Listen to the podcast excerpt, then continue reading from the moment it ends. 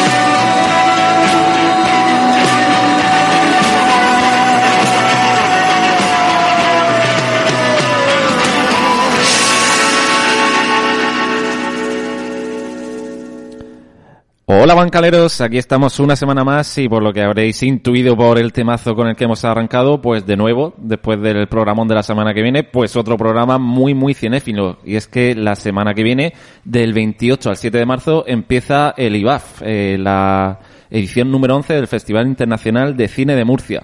Y para contarnos todo lo que necesitamos saber sobre este IBAF, pues tenemos a uno de sus coordinadores, a Rafa Escudero. Muy buenas tardes. Buenas tardes. Eh, tenemos también a Sonia Marcos, que lo hizo también la semana pasada, que hemos decidido volver a invitarla. Además, no tenemos otros becarios, así que de repente acabas de ascender a jefa interina de becarios. ¿Qué tal? Muchísimas gracias, Cristóbal. Muy buenas. Eh, ¿Qué tal la experiencia de la semana pasada? Pues fíjate, no fue tan mal porque he vuelto a repetir, entonces me ha gustado la experiencia. Bien, O sea bien, que- bien. La gente por Twitter estaba loca, que vuelva Sonia, que vuelva ¿Verdad? Sonia. Ya sabes que el, el sueldo de momento te lo mantenemos, ¿eh? Perfecto. Que se quede así, ni más ni menos, ¿eh? Me conformo. Vale, perfecto. Pues nada, oye, Raúl Gómez que no ha podido venir también por historias familiares, le mandamos un saludo desde aquí y nuestro especialista en cine Ricardo Robles, que tampoco lo han dejado salir del trabajo, que yo quería que pusiera aquí en un compromiso, eh, en un duelo, a ver quién sabía más de cine, si Ricardo o nuestro invitado Rafa, pero bueno, eh, tendréis que conformaros con Sony conmigo. Eh, esta cadena, Voz FM, yo creo que está muy a tope con el cine porque ya sabéis que hemos estrenado un nuevo programa, voy a aprovechar para hacer la cuña, eh, que es precisamente After Dark. El nombre de la canción que acabamos de escuchar, que ya sabéis que es uno de los temazos de la banda sonora de Abierto hasta el amanecer, ese, ese baile mítico que pasará a la posteridad de Salma Hayek con esa boa o con esa pitón. Y bueno, After Dark, que es un programa sobre cine y series que yo presento junto también con Ricardo Robles y que se, bueno, lo emitimos de momento de forma quincenal, aunque ya nos estamos retrasando en el segundo programa, pero eh, tengo que adelantar ya como primicia que será la, la semana que viene, el viernes de la semana que viene, un nuevo episodio de After Dark. Eh, redes sociales, ya sabéis que usando el hashtag Bancalartistas, pues podéis escribir lo que os salga del mismísimo móvil a través de Twitter, también a través de Instagram, que este año es la novedad que tenemos en redes sociales, o a través de Facebook, pues nos dejáis un comentario en la foto que hemos compartido hoy del programa, y ahí nos dejáis cualquier pregunta para Sonia, para Rafa, o como siempre digo, oye, a ver si alguien me pregunta a mí alguna vez sobre series, y podemos establecer aquí un, buen debate. Y para los que no escuchéis el programa en directo, pues como siempre, a través de Evox, todos los programas colgados de, de esta casa, de Voz FM, After Dark, vuelvo a soltar la cuña, del bancal de los artistas, pero también los chicos del fútbol de pitido inicial, etcétera, etcétera. Eh, agenda cultural, ya sabéis que me la he cargado eh, hace unas semanas, he decidido no hacer más agenda cultural y además es que en este programa la agenda cultural en este programa de esta semana no va a tener mucho sentido porque vamos a estar hablando de todos los eventos y todas las cosas que hay detrás del IBAF. Así que nada, empezamos el programa y yo creo pues por si alguien hay en la región de Murcia, en España, eh, en el mundo que no sabe lo que es el IBAF, pues Rafa cuenta, ¿no?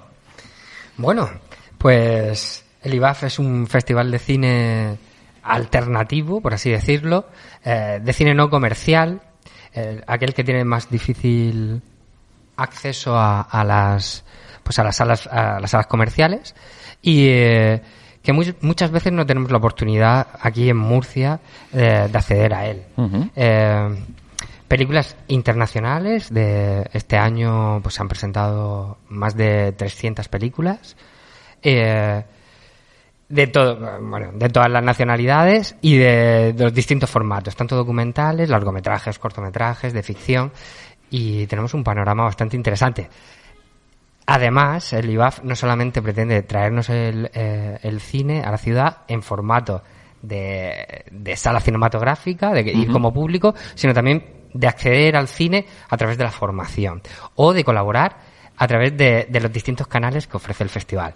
Vale. Eh, Bien, sí. Eh, yo por lo que he visto en la página web que es eh, hay de todo, hay, hay proyectos de todo tipo, talleres y tal. Ahora lo vamos a ir desgranando si quieres uno a uno. Perfecto. Pero yo tengo aquí una pregunta que, que- que- que- que es como un elefante aquí en la habitación, una pregunta muy gilipollas, que es ¿de dónde viene este nombre de IVA? Porque no es, eh, he estado ligando las siglas, festival, y, y no me sale por ningún lado. ¿Qué venga, antes de decirlo, ¿qué, qué proponéis? Vamos a, vamos a inventarnos el, el Y, nombre. a ver, es Yo- IVAF con doble F Yo creo que es de Ibn Arabi, ¿no? Sí. Ah, vale. Ahí estamos. de Ibn Arabi. Toma, un punto. Ostras, la becaria, como viene, fuerte, bien, bien, bien. Ah, Pues eh, Imarabi Film Festival Ajá. y eh, está eh, Film Festival, las dos Fs, ahí, Ajá, lo tenemos. vale. Y eh, Imarabi pues fue un poeta místico sufí eh, en, la, en la Edad Media, murciana, murciano, eh, musulmán, que hizo su periplo por todo el Mediterráneo, ¿vale?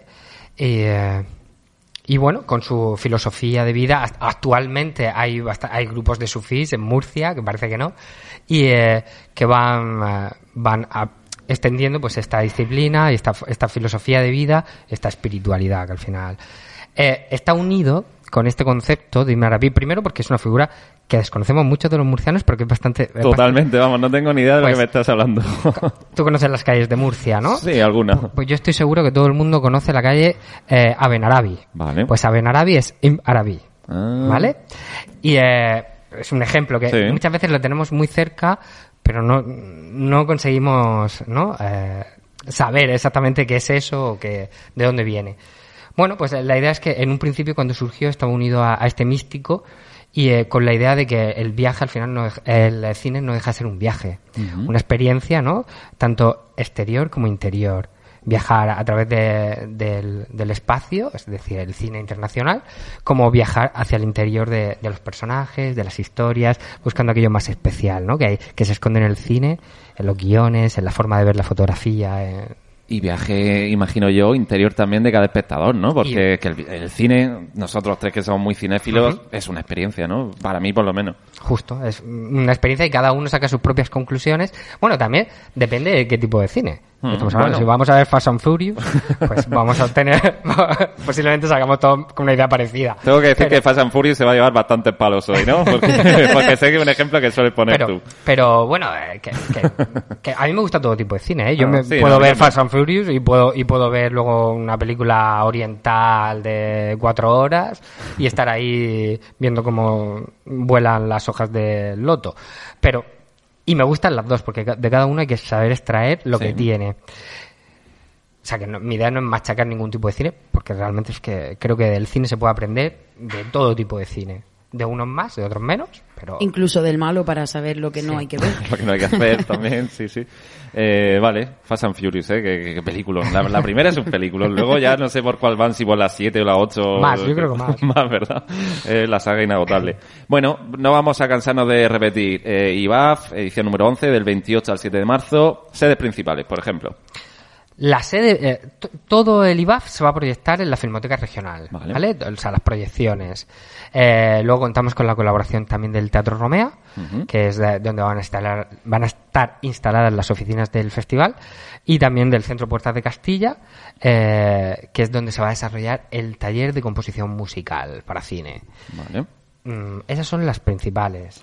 También tenemos la colaboración, bueno, el- el, eh, yo- en el arqueológico también Sí. vamos a tener a- alguna cosa. O sea que, más o menos, ese Vale. es el... eh, Vale, lo digo por, por la gente cinéfila que nos esté escuchando, que dirá, bueno, ah, ¿qué puedo hacer? Y, y precisamente para esa gente, ¿cómo puede participar, aparte de ver las películas? Entiendo que ahora hablaremos de ellas, cómo se ven, eh, cuánto cuesta o lo que sea. ¿Qué, qué otras actividades hay a, a disposición de esta gente? Bueno, a ver, ¿por, por dónde empiezo? Sí, ¿Por sí, dónde porque- empiezo? Porque es, es como una araña gigante, ¿no? El festival y tiene muchas patas. Vale, y, eh, vamos desgranando una a una si quieres y Venga. las comentamos. Pues si quieres, hablo de la participación a nivel, no solamente como visionado, sino cómo podemos participar en el Vale. festival. Tenemos, por una parte, el voluntariado.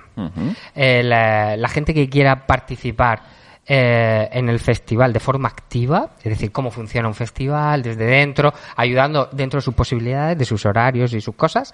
Eh, existe una convocatoria abierta donde cada uno se va incorporando en función a, su, a sus posibilidades y a su formación también. Vale. Se pueden incorporar al, al equipo de, de producción, al equipo de comunicación, con distintas funciones, de- desde gente que controla mucho las redes sociales y dice, oye, pues yo quiero ayudar aquí a la difusión del festival a través de las redes, o que controlan montaje audiovisual y que nos ayudan desde ahí, o a nivel de prensa. Vale. Eh, también la parte de producción, pues to- echar un cable. Y por supuesto, en sala cinematográfica siempre tenemos gente allí voluntarios ayudando al público, pues a, tanto a instalarse en la sala como al control de los votos, que ahora explicaré detenidamente. Y eh, bueno, mm, todo Vale. aquello que, que el ciudadano quiera colaborar. Vale, mola, porque yo creo que por lo que he estado investigando, bueno, yo no, nuestro equipo de redacción que es grandísimo, que lo tenemos encerrado en el sótano de abajo, eh, me han pasado un montón de información del IBAR, la página web y tal, que hay un montón de información. Entonces, hay muchísimas cosas y yo creo que es un festival, pues eso, interactivo, ¿no? Que la gente también pueda participar, hay talleres, hay un montón de cosas. Eso mola mucho. Sí, es que si no, el problema que tienen los festivales de cine no es como los de teatro, el, el teatro sale a la calle, de repente se transforma, o el circo, o Sí. la música, ¿no? el, el cine, la gente se encierra dentro de una sala y parece que no está pasando nada en la ciudad. Es como la quietud, ¿no? Todo el mundo lo ve, después sale, se va a sus casas y ahí En no ha pasado silencio, nada. como si no hubiera pasado Sí. nada. Y, la- y además una sala en silencio, por lo general. Mm. El, cómo transformamos eso y lo convertimos en una parte en parte activa el eh, pues eh, moviendo moviendo pinchando un poco a la gente no para que verdaderamente viva el festival salga a la calle y viva la ciudad. Formatos pues voluntariado, evidentemente, que eh, le da mucha vida al festival, que colabora con nosotros, que va con nosotros, forman parte del equipo, ¿eh? No estamos hablando aquí, no hay categoría ni es piramidal ni nada O de sea, eso. no, no es como nuestros becarios, ¿no? Que son como No. una raza inferior. Aquí yo sé- Gracias, sí. Cristóbal. Y el látigo ese pa- eh, es para... no, no, el látigo no, no digas nada. no. vale, vale. Y el... eh, pero mira, aquí ya pone una sonrisilla. Bueno, es que me estaba imaginando alguna peli que otra por ahí, con los látigos y eso. Vale. Y no es Indiana Jones, precisamente. Adolfo, guarda el látigo. Te he dicho que no lo saques, pero tú R que R. Bueno. Pues- Voluntarios sí que Sí. forman eh, parte, están integrados Forman dentro. parte entonces pues están, van con nosotros a todas, a todas partes. Ujú. el, eh, por otra parte tenemos el jurado popular. Vale, me interesa eso, a ver. Jurado popular. A ver, para, nos- para nosotros son nuestros, mm, nuestros grandes, también el voluntariado, pero el jurado popular es cierto que tiene una función muy importante que es ir a ver todas las películas de, que se presentan en la sección oficial del festival. Es decir, las que entran a concurso. Mejor largometraje y mejor cortometraje. ¿Por qué un jurado popular? Eh, existe un premio del público. Este premio del público es, quiere, quiere decir que todo el mundo que va a la sala puede votar la película. Vale. Eh, además de del premio, los premios oficiales. O sea, el oficial me refiero a los que entra- a las películas que entran a concurso, mejor largo, mejor, cor- mejor largo, mejor corto. El, eh, este premio, que es lo que nos pasaba una cosa al principio, al principio, que era, tú sabes que en un festival se programan películas a todas las horas. Y hay películas a las 4 de la tarde un lunes, por ejemplo. ¿Quién va al cine a las 4 de la tarde un lunes? Muy poquita gente. Complicado. Entonces nos arriesgábamos a que a una película fuera muy poquita gente y votara muy poca gente y otra un viernes a las 10 de la noche Claro. se llenara y tuviera muchos votos. La manera de regular dijimos, pues necesitamos participación activa ciudadana que se comprometa a votar esas películas. De ahí surgió hace unos cuantos años ya el, eh, el, eh, el jurado popular de, del IBAF. Es cierto que a lo largo del tiempo ha ido cogiendo más peso y cada vez más importancia y se ha ido apoderando en cierta parte de este premio del público. Eso nos ha llevado este año a transformar las bases, a cambiarlas y eh, al- hemos cogido el mismo modelo que utiliza el Festival de Cine de Málaga, que es eh, el 50% del peso del voto recae en el público y el otro 50% recae en el jurado popular. Vale. ¿Vale? Así aseguramos también dos cosas. Uno, que evidentemente el criterio de nuestro jurado popular, que es un público interesado, tiene un valor determinado, ¿no? Que no es igual que el que se deja caer en un mo- Sí. y le da igual muchas veces que está viendo o que no ve. Y, eh, y por otro lado, que no se produzcan eh, distorsiones internas a la hora de votar. No es lo mismo, pasa igual, una película que se presente española, de Valencia o de Murcia, y de repente se llena la, la sala de familiares, amigos y colegas que van a votar sí o sí, siempre por encima de lo que ellos crean de forma no tan objetiva, con lo cual esto lo que hace es disparar los votos. El jurado popular, que no tiene esas vinculaciones, lo que va a hacer es hacer que se equilibre. Vale. De manera segura que el voto siempre sea justo. Porque anteriormente el 50-50 no estaba. No estaba. E- Era de la misma, tenía el mismo valor el jurado popular que el del público. Vale. Entonces, Podían ocurrir ese tipo de cosas. Pero bueno, de todo vamos aprendiendo. Claro. Son muchos, 11 años. 11 años. Entonces, eh, bueno, vamos mejorando cada año y, eh, y la verdad es que, bueno, el jurado popular, además de, de votar las, pel- ver todas las películas y votarlas, controlan y aseguran que el premio del público es totalmente transparente y funciona como tiene que funcionar. Aquí te puedo decir, Sonia, como... sí. ¿Cómo Es que, bueno, Cuéntanos, no se ha dicho, pero yo también estoy este año de jurado popular. Vale. nada, llevo ya, quitando el año pasado, llevo como seis o siete festivales en esto. Y la verdad es que sí, yo he visto un progreso desde que empecé hasta ahora, la verdad es que ha ido mejorando cada año. Y está muy bien porque cada vez se hacen pues actividades distintas. Eh, no es solamente, como bien ha dicho Rafa, el hecho de ir a ver la película, votar y ya está, sino que también eh, se tiene muy en cuenta el tema de lo social, el, hacemos reuniones previas, pero bueno, eh, conoce gente nueva y también en, que tengan unos conocimientos a la hora de, no sé, también está muy guay el hecho de coger, ver una película y luego cuando terminas de verla, pues mm, cuentes y digas la- las opiniones de cada uno, qué, qué es lo que nos ha parecido mejor, peor, esta película, bueno, se le puede poner un 1, un 10, depende de... También va en gustos, ¿eh? Pero Algún uno hay, ¿no? Alguna secuela. algún 1 y al- algún 0 he puesto yo también, ¿eh? Pero bueno... Ostras, qué dura. Y está, está, está muy bien porque mm, se hacen actividades fuera, en cuanto, pues, por ejemplo, mm, este viernes mismo nos vamos a reunir en un bar. Y que mejor que ¿En hacerlo qué bar? con Quiero cervezas. saberlo todo. Pues mm, Me encantan los bares. sí, vamos a estar allí reuniéndonos, conociéndonos y para que sea también un poquito más global y sea más unido todo. Vale, Claro. eh, ¿se puede ser todavía jurado popular? ¿Hay plazas? Pues eh, me parece Cristóbal que queda- está interesado. lo Quedan, digo tres plazas, son 30 plazas y quedan tres plazas todavía descubiertas. O sea que aquellos que estén interesados, Claro, eh, Cristóbal, únete. jurado popular arroba es. Jurado popular arroba ibaz.es. Vale, y la gran pregunta que me viene a mí a la cabeza, porque yo sabéis que soy un hombre ocupado, ¿tengo que ver todas las películas? Sí. Eh, sí, si no las ves todas, eh, eh, puedes faltar hasta dos películas, ¿vale? Vale.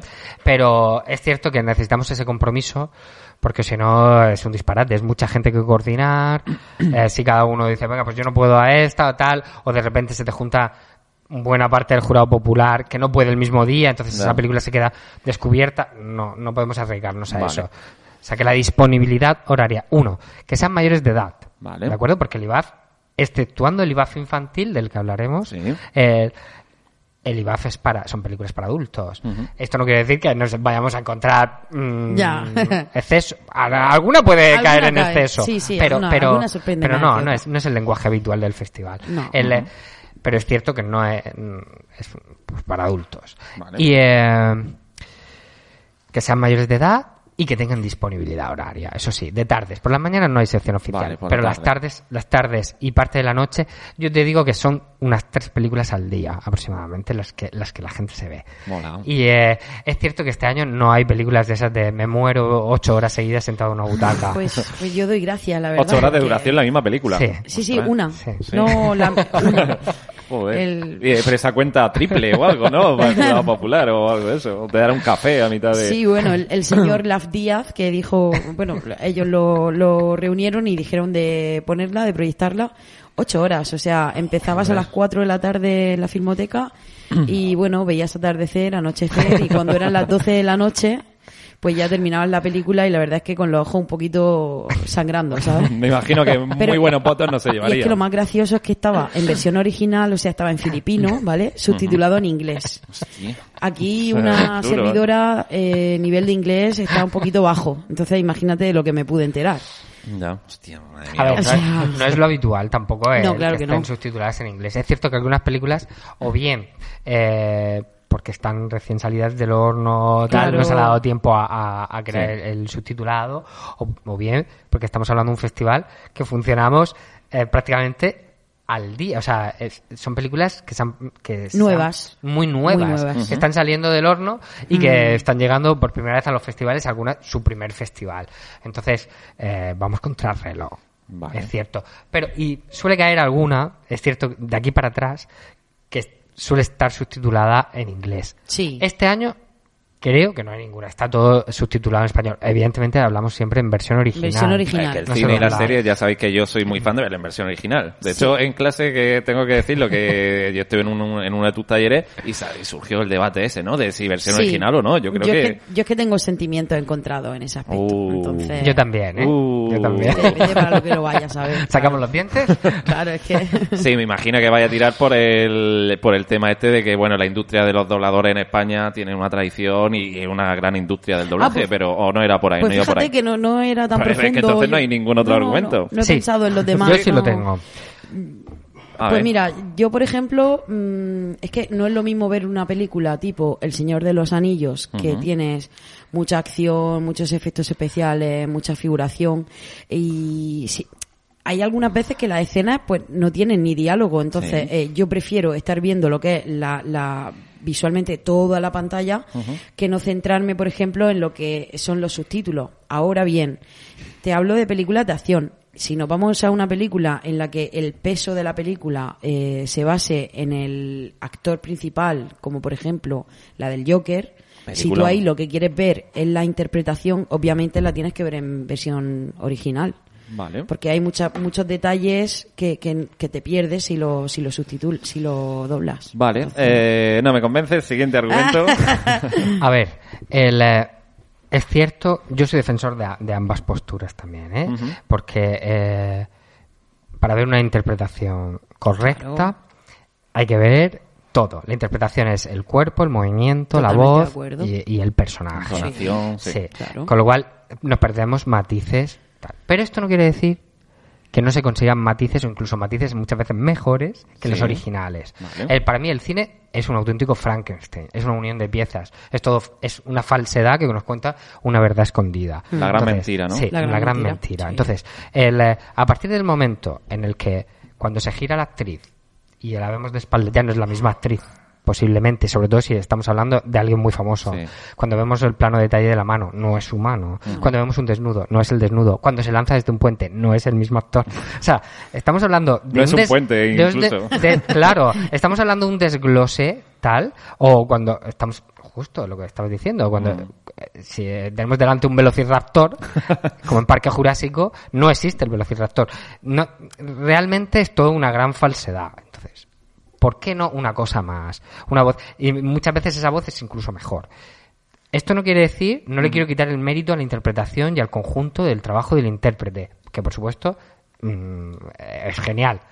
Pero esa falsedad también me produce placer, ¿no? El, el que haya de repente el uni- ese Frankenstein, esa voz, ese cuerpo, ese desnudo que no era, ese pecho que tampoco era de la actriz, ese la unión de todo eso, esa incluso es mentira, es que es, es hasta mentira. El propio actor la mayoría de las veces su voz es, es doblada por ellos mismos. O sea, que ni siquiera es en ese momento de que en donde se grabó, no forma parte de eso. Y que está educada para eso y canta en estudio y que luego se une y que...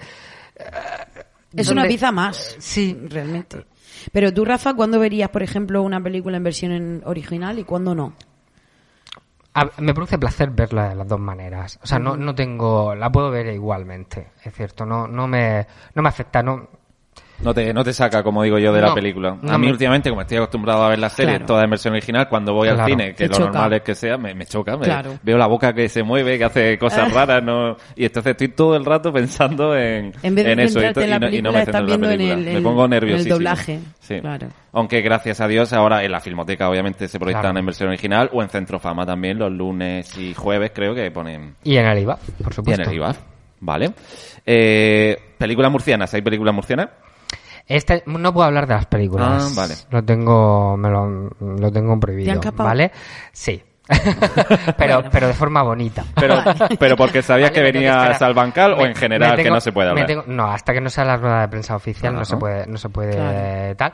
Más que nada porque to- mm, todavía hasta que no se cierre del todo determinadas cosas Vale. no se puede, no podemos hacerlo oficial.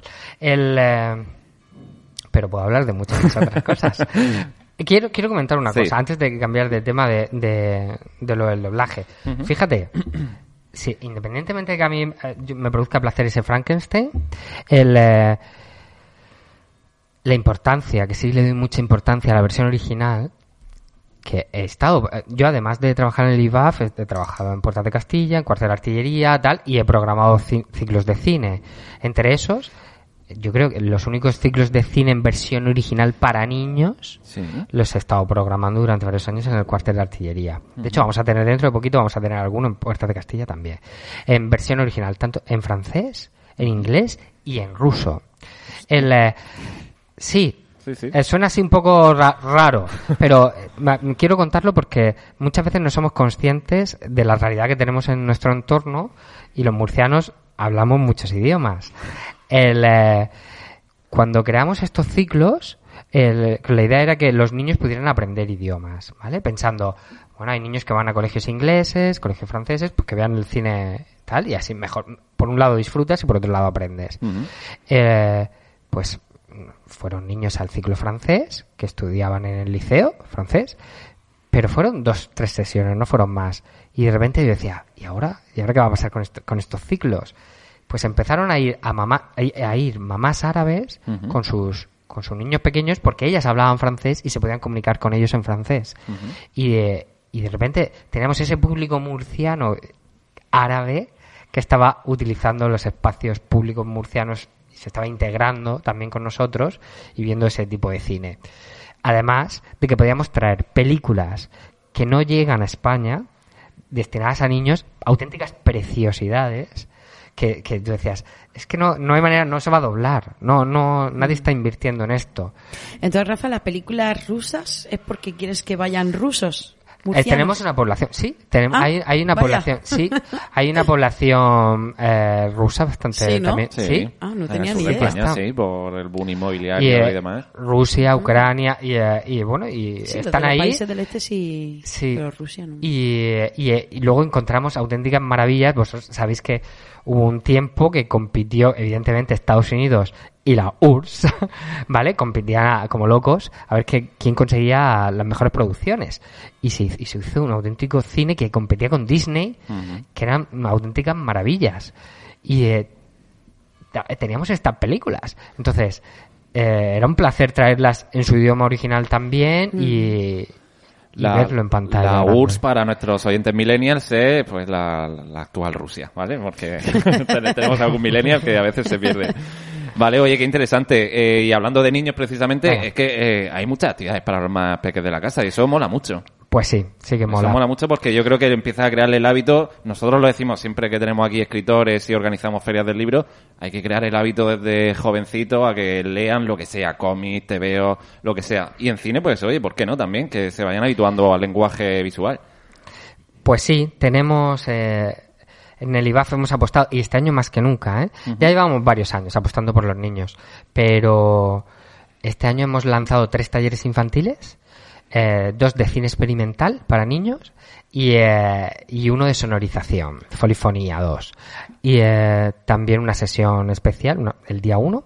Bueno, ahora os digo las Vale. fechas para que la gente esté informada. Sí, pero eh, me imagino que cine experimental no será para crear al nuevo David Lynch, ¿no? En los niños. Pues o, casi, o va por ahí. ¿sí? pues casi. vale, vale, cuéntanos. El, eh, interactivo. A ver, son talleres de tres horas. Eh, por cierto, tengo que decir, lo siento, papás, mamás, pero están todos con lista de espera ya, Ostras. ¿vale? El, eh, son un éxito, son un éxito. Y eh, son talleres de tres horas. Uno el- este fin de semana, ya comenzamos. El sábado de diez y media a una y media y el domingo de diez y media a una y media. Vale. Y luego tenemos el día 29, otro, el que es el de sonorización de cine para niños, también, diez y media a una y media, todos en la Filmoteca, en la sala B. Eh, el taller de cine experimental, eh, lo que hacemos, la primera parte siempre es explicar a los niños un poco el lenguaje audiovisual, un poquito de planos, un poquito, que vean que existe también otro tipo de cine no tan al que están acostumbrados, ¿no? Al que les llega de forma más oficiosa y, eh, y se sorprenden. La segunda parte es con sus propios dispositivos móviles que traen, eh, empiezan a grabar. Nosotros apostamos siempre, proponemos una serie de juegos a partir de los que ellos empiezan a crear y se graban unos a los otros y van creando estas, pie- estas extrañas piezas que luego las, las terminamos uniendo y se crea una, una pequeña obra de unos pocos minutos que se proyecta siempre en la ceremonia de clausura del festival. ¿Vale? eh, es una, es una pasada. Este año los dos talleres de cine experimental eh, se centran en el rostro.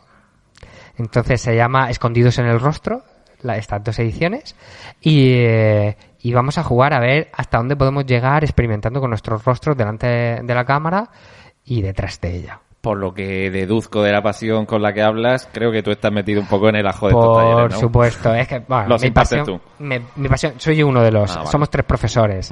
El, eh, yo, para mí, una de las cosas más importantes, no solamente dentro del el cine, sino en el mundo de la cultura, es la infancia. Si no empezamos desde ahí, luego ya se tuerce un poco el camino y es más difícil poder acceder, poder disfrutar, más que acceder, poder disfrutar realmente y conocer el lenguaje. Tanto en la música, como en el teatro, como en el cine, como en cualquier arte. Eh, yo estoy ahora mismo, doy clases de interpretación para chavales en el Teatro Circo, en el Teatro Romeo, y, y bueno, y damos talleres de, de cine eh, dentro del IBAF, también fuera charlas de cine para niños en, en centros culturales y centros escolares, así como ahora tenemos un proyecto a través del proyecto ADN en La Paz. Vamos a, a trabajar también un taller de cine no tanto ya, ya no nos metemos en el campo experimental, sino pues eh, la creación, ¿no? A partir de- del mundo, del mundo que nos podemos, la realidad que nos podemos encontrar ahí en, el barrio y, y, bueno, la gente interesada que está. O sea, lo que, lo que estás comentando me parece súper interesante, eso que se involucre a los niños, que se involucre al fin y al cabo a toda la familia. No sé si se necesitará PIN parental para entrar a este tipo de actividades. no, por, a- por ahora no. Paso- ¿Vale? Pasamos palabra, ¿no? Pero, pero. Y damos gracias. Pero es cierto que, que es, es el comienzo. Es el comienzo. Si no, si no empezamos por ahí, nos saltamos buena parte buena parte del proceso y luego eh, es difícil. Si queremos que nuestras salas de cine, si queremos que el cine sobreviva, si queremos que los actores, que los directores, que los guionistas tengan un camino, es necesario eh, trabajar con nuestros niños y hacer que de ahí salgan futuros artistas, trabajadores del cine y futuros eh, futuro público. O sea, tanto a nivel activo como pasivo. Porque eh, las salas, desgraciadamente, cada vez están más vacías. Eh, tenemos, que, tenemos que trabajar desde ahí. Y no solamente eso, sino el cine no es solamente como arte, sino como fórmula de vida. El, eh, somos lo que vemos también. Si tengo la capacidad de prolongarme, de prolongar mi manera de sentir, de ver, de, de- de reaccionar ante, el- mundo con el cine, pues voy a crecer como persona. Muchas veces nuestro contexto nos impide vivir ciertas experiencias, nos, nos impide viajar, nos impide hacer cosas que el cine nos las acerca y nos sorprendemos llorando con algo que, no, no, no hace falta eh, pegarle un tiro a un animal para, para sentir eh, lo que se pueda sentir con eso. Eh, pero a lo mejor si lo ves en una película tú ya sabes si lloras o no lloras, si sabes tener ese acercamiento. He puesto un ejemplo así muy duro, Sí. pero es cierto. Sí, sí, Yo tal veo un cual, anuncio con un gatito y empiezo a llorar. Sí, pero todos nos hemos crecido, como tú dices, viendo, pues yo que sé, cómo matan, este es un spoiler, cómo matan a la madre de Bambi, Bambi. Claro. o al padre en el Rey León, y eso es parte de la vida también. Pues es que no nos podemos olvidar entonces de esto. Claro. O sea, estamos educando a nuestros niños con el mundo audiovisual. En cuanto a los bien pequeñitos, ya tienen un móvil en las manos y están viendo Es que, cosas. claro, Rafa, eso era lo que yo te iba a comentar, que mm, a- tú has notado un cambio a lo largo de los años de que la gente va menos al cine, ¿no? al, al cine físico. Pero a lo mejor es que realmente, como hoy en día existen tantas plataformas, tantas formas de ver el cine, las pantallas, las tablets, entonces quieras que no, a lo mejor es otra forma de ver cine, pero ya no ir físicamente al cine. Que yo, vamos, eh, a mí me encantaría que se llenaran las salas. Pues, se, se han adiestrado de otra forma, ha cambiado la forma de Sí, y, cine, ¿no? y no- y esto no es una crítica. Esa, for- esa fórmula nueva individualizada también, también está muy bien, pero es cierto que perdemos una magia que, que comunitaria. Eh, cuando hay un contagio, más. hay un contagio químico que se produce en la sala, que es cuando sí, No sí, tú no- pero esto pasa no solamente no solamente pasa en el cine, sino también en el teatro. El, eh, yo recuerdo viendo en Francia un espectáculo es un ejemplo, también pasa en el cine, ¿eh? El, eh, que recuerdo había un momento en un espectáculo de una chica que le decía al marido, sí, acepto estar contigo, pero nunca me preguntes qué hago los jueves por la tarde. Y, eh, hay un momento en el que vemos a la chica hacer lo que hace los jueves por la tarde, que era meterse en el mar y convertirse en una sirena. No se veía la sirena, no existía la sirena, porque realmente iban, iban cogiendo trozos de, de un esqueleto, iban uniéndolos como si fuera un títere y, y eso, así, de esa manera se construía la sirena. Pues cuando cogieron los trocitos de esqueleto, los actores iban uniéndolos, todos los que estábamos en esa sala vimos una sirena. Yo puedo decir hoy día que he visto una sirena. Entonces, se creó un halo de misterio, se creó una elevación de la sala. Yo sentía que flotaba, que era contagioso, porque no solamente sentía que flotaba, sino que sentía que la sala flotaba. Eso solo puede pasar de forma comunitaria. Claro. Sí. Eh, o sea, es un ritual ir al cine, quedar con gente o ir tú solo, porque yo últimamente voy mucho al cine y ya sabéis que yo soy muy del mundo de las series, pero llevo unos meses que he vuelto otra vez a ir al cine una, dos veces por semana y es esa magia de ese minuto que la gente empieza a callarse cuando apagan las luces, todo eso. Es increíble. Yo, por ejemplo, recuerdo que dos sensaciones increíbles que fueron con, con la peli Origen de Nolan. El final, no, no voy a decir cuál, pero esa peonza que está girando y, y- todo, toda la sala conteniendo el aliento. No has dicho el final, ¿no? Bueno, ah, sale una peonza, yo no, no- no quiero decir nada. O también en Interestelar cuando eh, la, la tripulación su- eh, se bajan a un planeta que hay un maremoto y luego suben y han pasado como 40 años o algo así. Sí. Y, y, y todo el mundo hizo así como un suspiro y nos quedamos todos sobrecogidos en plan, hostia, han pasado 40 años en un minuto. Bueno, la movida esta de Interestelar, eso solo se, se vive en el cine. Sí, es el, es, el- es el contagio, el contagio cultural, ¿no? Eh, el pequeño bichito que nos entra adentro, que se agradece mucho más si el que al, el al lado lo está sufriendo al mismo tiempo Sí que, contigo. claro, y, y es- además de ser un ritual, el hecho de estar todos viéndolo al unísono, ya es también el hecho de lo que ocurre después, porque si tú has ido en grupo, has ido con tu pareja o has ido con tus amigos, a mí lo que me mola es, después de salir del cine, comentar cómo ha ido la película Claro. también. Entonces, mm, vas compartiendo opiniones. No sé, para mí eh, es muy inter- más interesante eh, lo que ocurre después y también lo que has visto en la película, pero no sé, que hay una unión ahí. No Mm. sé, es como...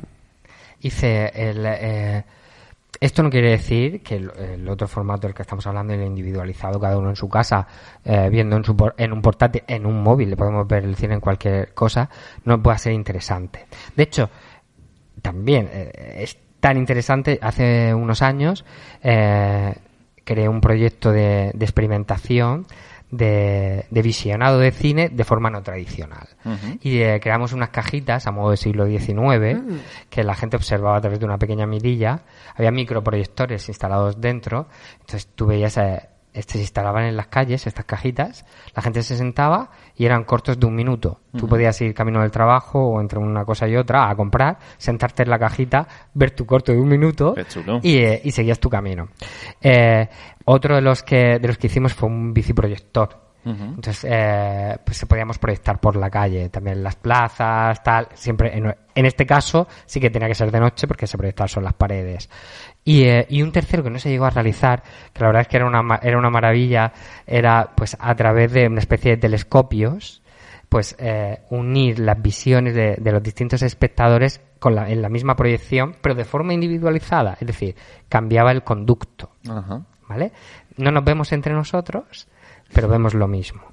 Este juego, ¿no? Entre qué es lo que veo, qué es lo que no veo, es un poco ahí la ventana indiscreta casi, ¿no? Y mezclar el, el juego del espectador, que no, no solamente juega el que crea el cine, sino el que el que El lo que lo ve, muestra claro. y el que lo muestra. El, el- porque muy- desgraciadamente el cine tiene como la parte creativa muy bonita, eh, los creadores, tal, pero en cuanto saltas a la distribución y a la exhibición, parece que ya se convierte en puro comercio y se deja de experimentar, se deja de, de- de crear en esa parte. Y qué guay el poder decir, no solamente mm, nos importa la parte creativa de qué vemos, sino el cómo lo vemos. O a través de qué canal y qué, Sí. claro, de qué forma. Vale, eh, aguantármelo ahí porque vamos a hacer la tradicional pausa musical que hoy tenemos a... Bueno, vamos a escuchar la canción Vivo de Lorca, Lorca Músico. Y de hecho tenemos por ahí el teléfono a ver si podemos contactar con él después de la canción. Pero bueno, de momento escuchamos Vivo.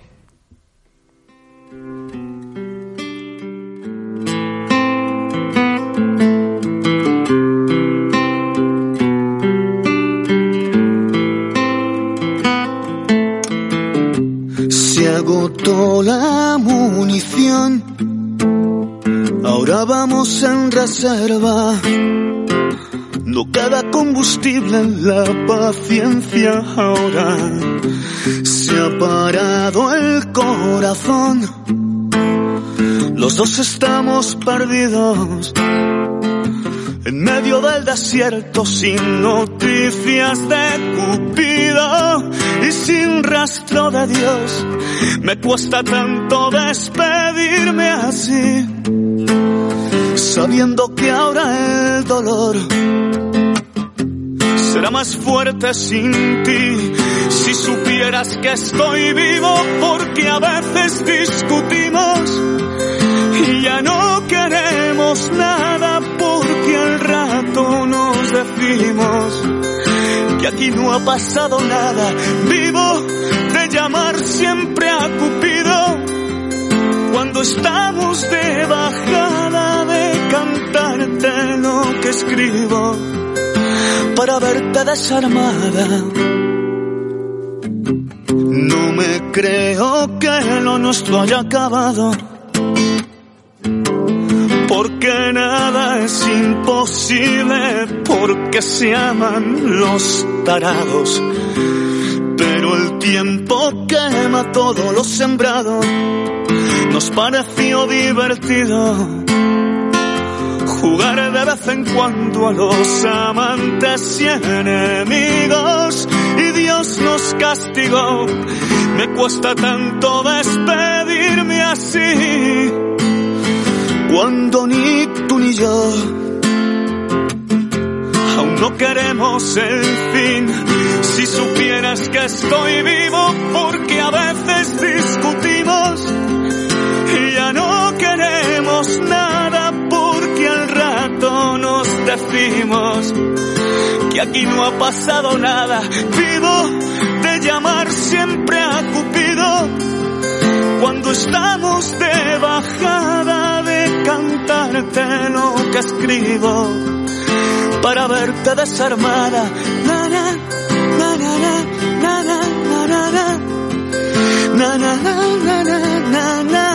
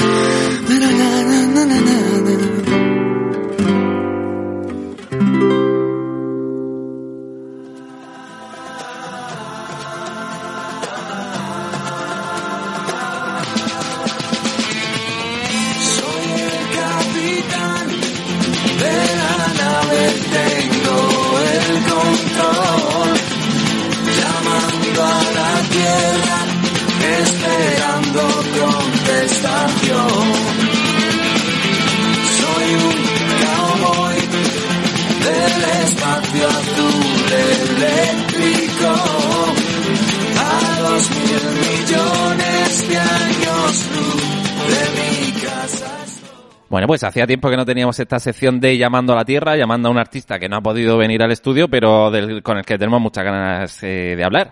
No sé si siempre me da mucho miedo hacer esta pregunta. A ver, José Alfonso Lorca, Lorca, eh, ¿estás ahí? ¿Nos oyes?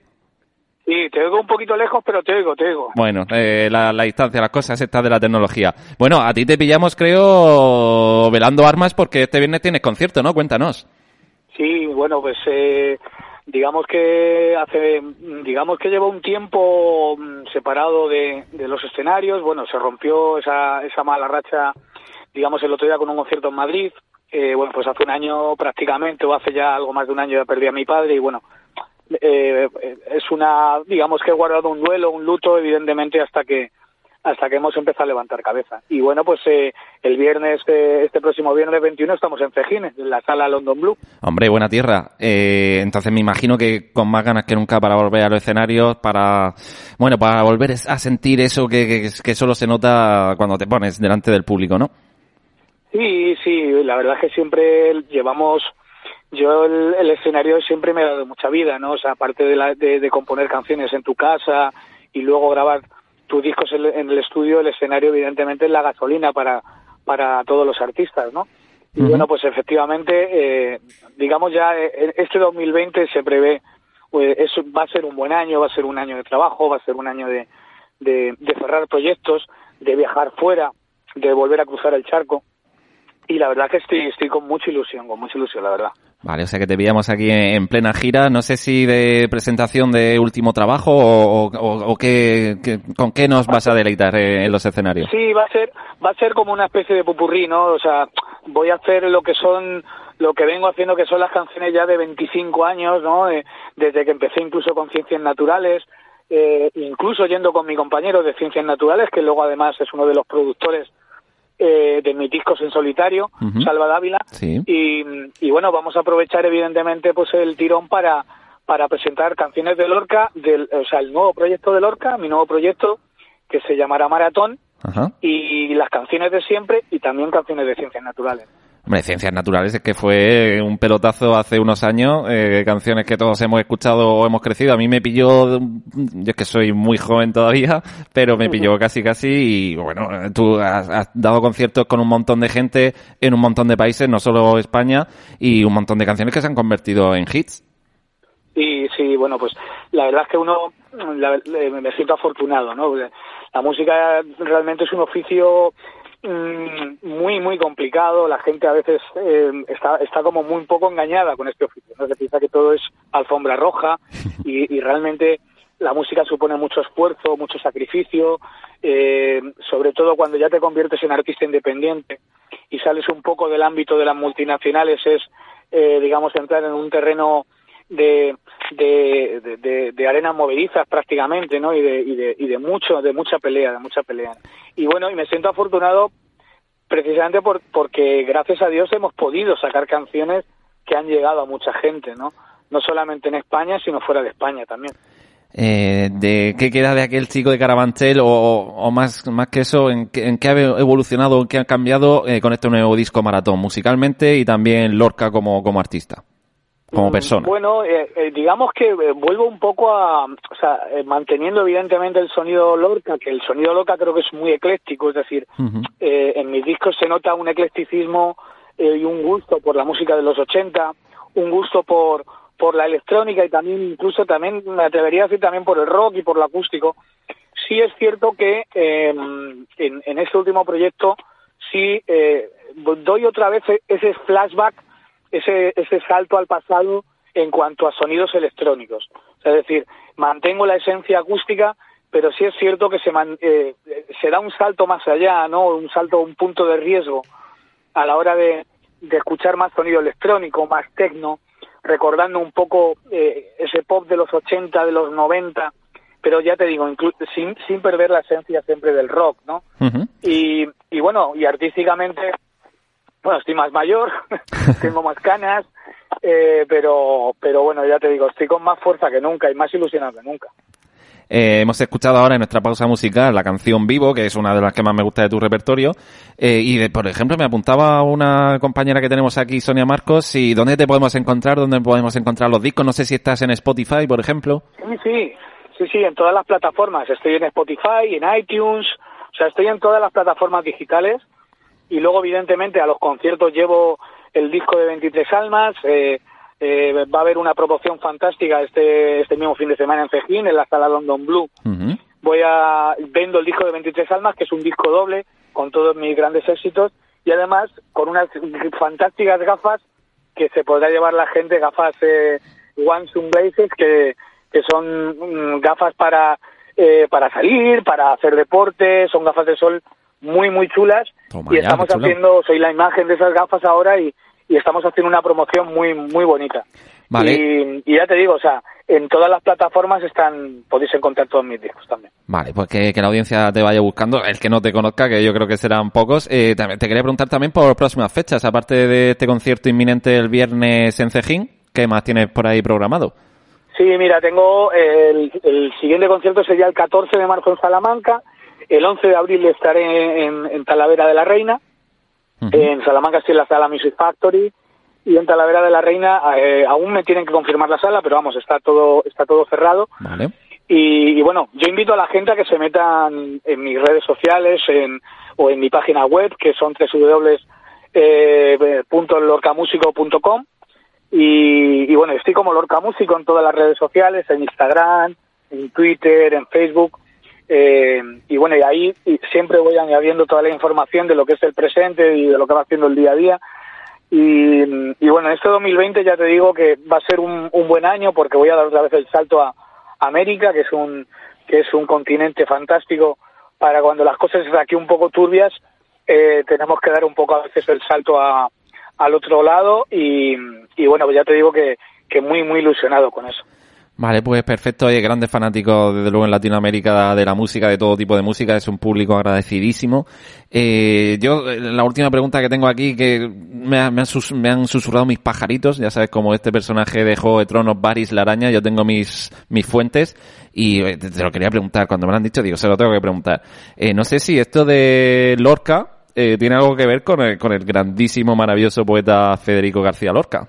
Sí, sí, o sea, yo no es una cosa, a ver, no es algo que, que a mí me guste, que, que a mí me guste decir. Soy eh, admirador mm, ferviente de, de Federico García Lorca y de toda la poesía y de toda la generación del 27 de. Miguel Hernández. Y sí, o sea, es decir, eh, el apellido sí tengo, sí tengo sangre de, de Federico García Lorca con muchas generaciones de por medio, pero sí, o sea, es algo que se investigó y, y de lo que me siento totalmente orgulloso, claro, por supuesto. Qué chulo. Pues oye, de verdad, muchísimas gracias por atendernos. Ya sé que estás preparando la gira, el este próximo concierto del viernes, eh, que te pillamos súper liado y tal, pero de verdad, muchas gracias por pasarte y muchísima suerte con esta nueva gira, con este nuevo proyecto que emprendes, después de un año, bueno, un- de paro forzoso por circunstancias. Así que de verdad, un abrazo muy fuerte. Gracias por Gracias a atendernos. vosotros, gracias a vosotros y será un enorme placer. Como Murcia es una tierra a la que quiero mucho, de hecho mi abuelo, mi abuelo eh, es de Lorca, o sea, es decir, era de Lorca, ya Ah, que paz descanse, ¿no? Pero yo tengo sangre murciana y, y, y bueno, que, que será un placer eh, seguir visitando Murcia, eh, donde tengo mucha gente que me sigue y por supuesto la próxima vez una visita a vuestro estudio. Hombre, eso sería genial. Aquí encantadísimos de que estés. Invitado quedas y de verdad, eh, Lorca Músico, eh, te pueden seguir en redes sociales. Nosotros ya lo hacemos en Instagram, que ahora este año tenemos Instagram y en Facebook, Twitter y demás. Y en Spotify, por supuesto, ya te hemos metido a nuestra lista oficial del programa. Así que, eh, nada, Lorca, enhorabuena y muchísima suerte. Gracias a vosotros amigos, un abrazo fuerte a todos. Hasta luego. Hasta luego. Bueno, pues oye, Lorca, hemos escuchado esta canción vivo, que, que interesante que es descendiente de- del gran poeta Federico García Lorca. Me he quedado muerto, me he quedado loco. Fíjate quién lo iba a decir, ¿eh? Tan Sí. lejos pero tan cerca. Sí, Muy sí, bien.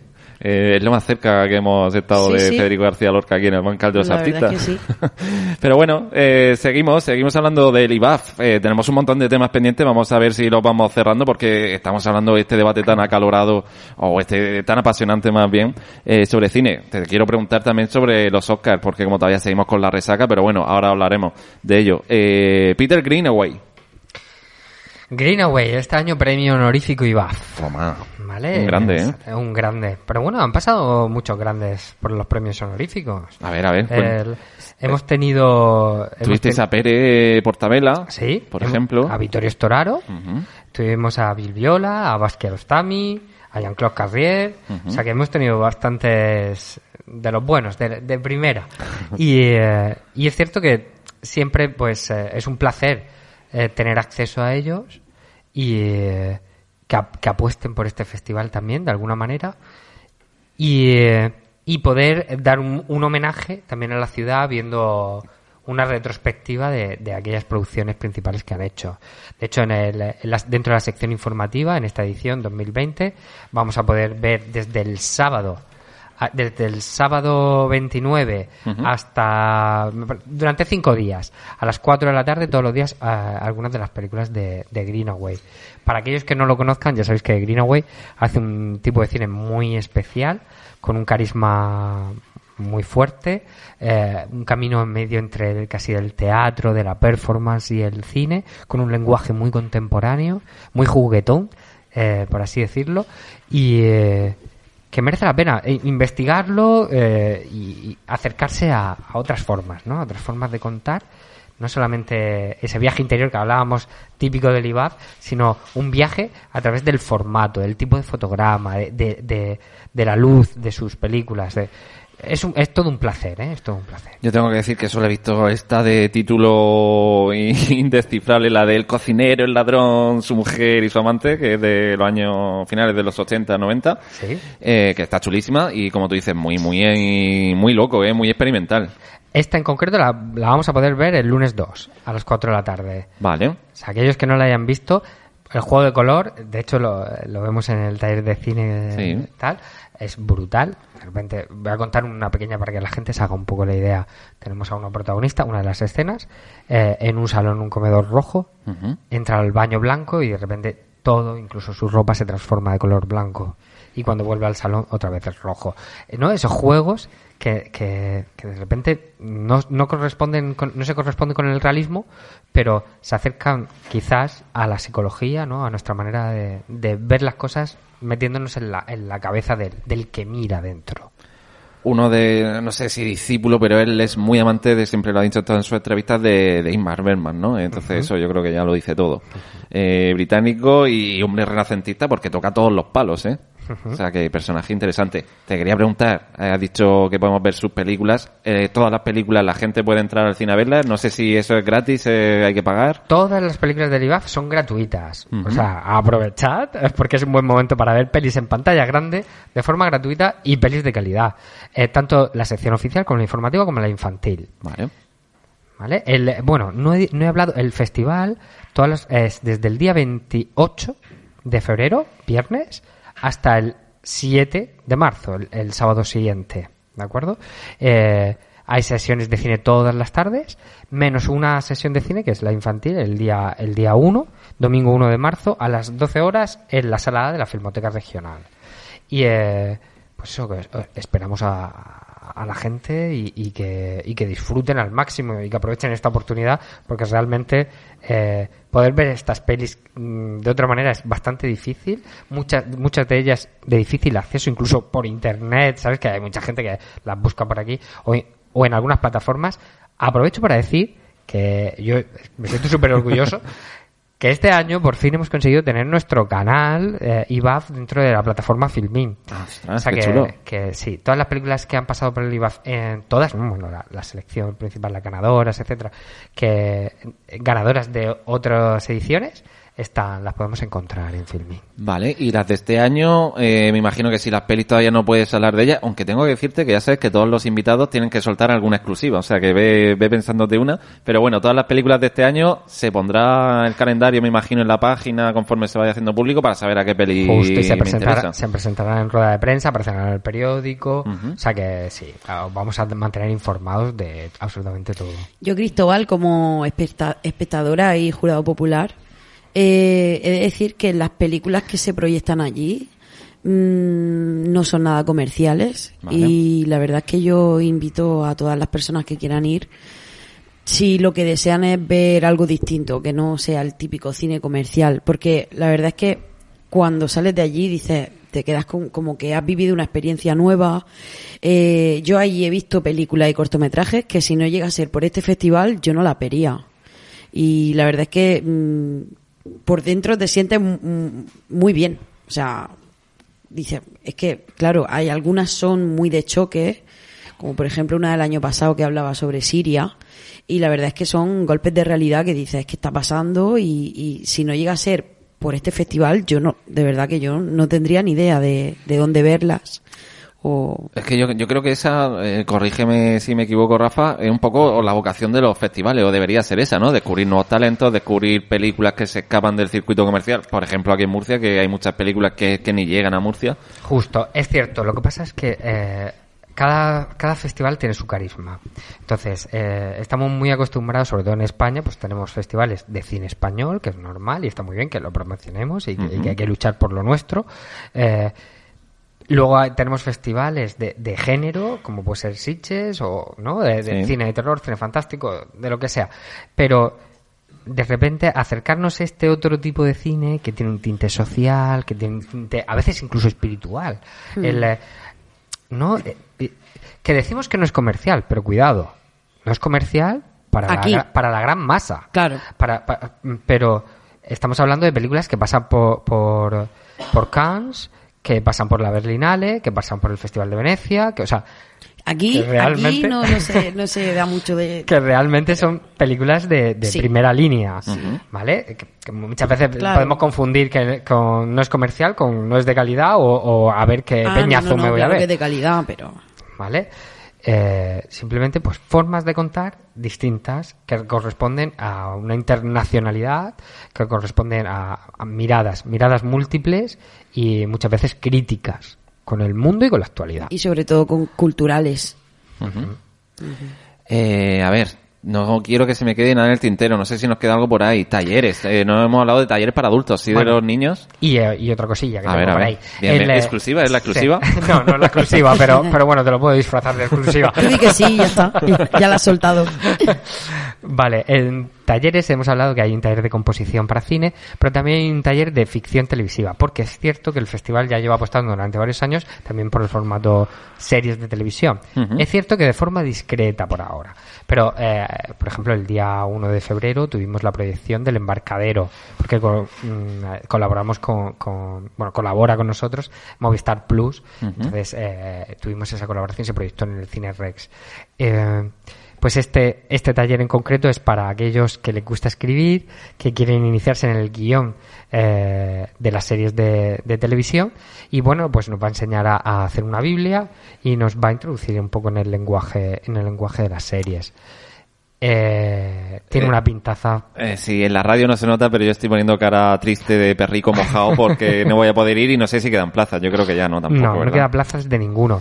Hay un otro taller, otro el seminario de la crítica que también está completo, de hecho, y son 80 plazas me parece. O sea, que realmente eh, eh, es un placer, ¿eh? Que, Murcia de repente encontremos tanta gente interesada por crear desde la música, desde el guion, desde, desde la crítica, ¿no? De cine y que se esté formando de esta manera. Porque da la sensación, eh, te sientes orgulloso trabajar en estas cosas cuando dices, bien, vamos por el buen camino y el festival eh, es real, ¿no? No es, no es una tapadera ficticia de algo, tal, sino que, que realmente eh, estamos haciendo germinar cosas y cosas bonitas eh, en la ciudad. Eso siempre lo comentamos en todos los programas. En Murcia está pasando algo con la cultura. Yo creo que hay una eclosión en todos los niveles, en todos los ámbitos. Ya no cine, grandes realiza- realizadores, actores, pero fotógrafos, pintores, escritores. Algo está, bueno, música por supuestísimo. Algo está pasando en Murcia, que ahora mismo somos un poco el hazme reír en muchas cosas eh, para el resto de España, pero a nivel cultural yo creo que estamos en punta de lanza.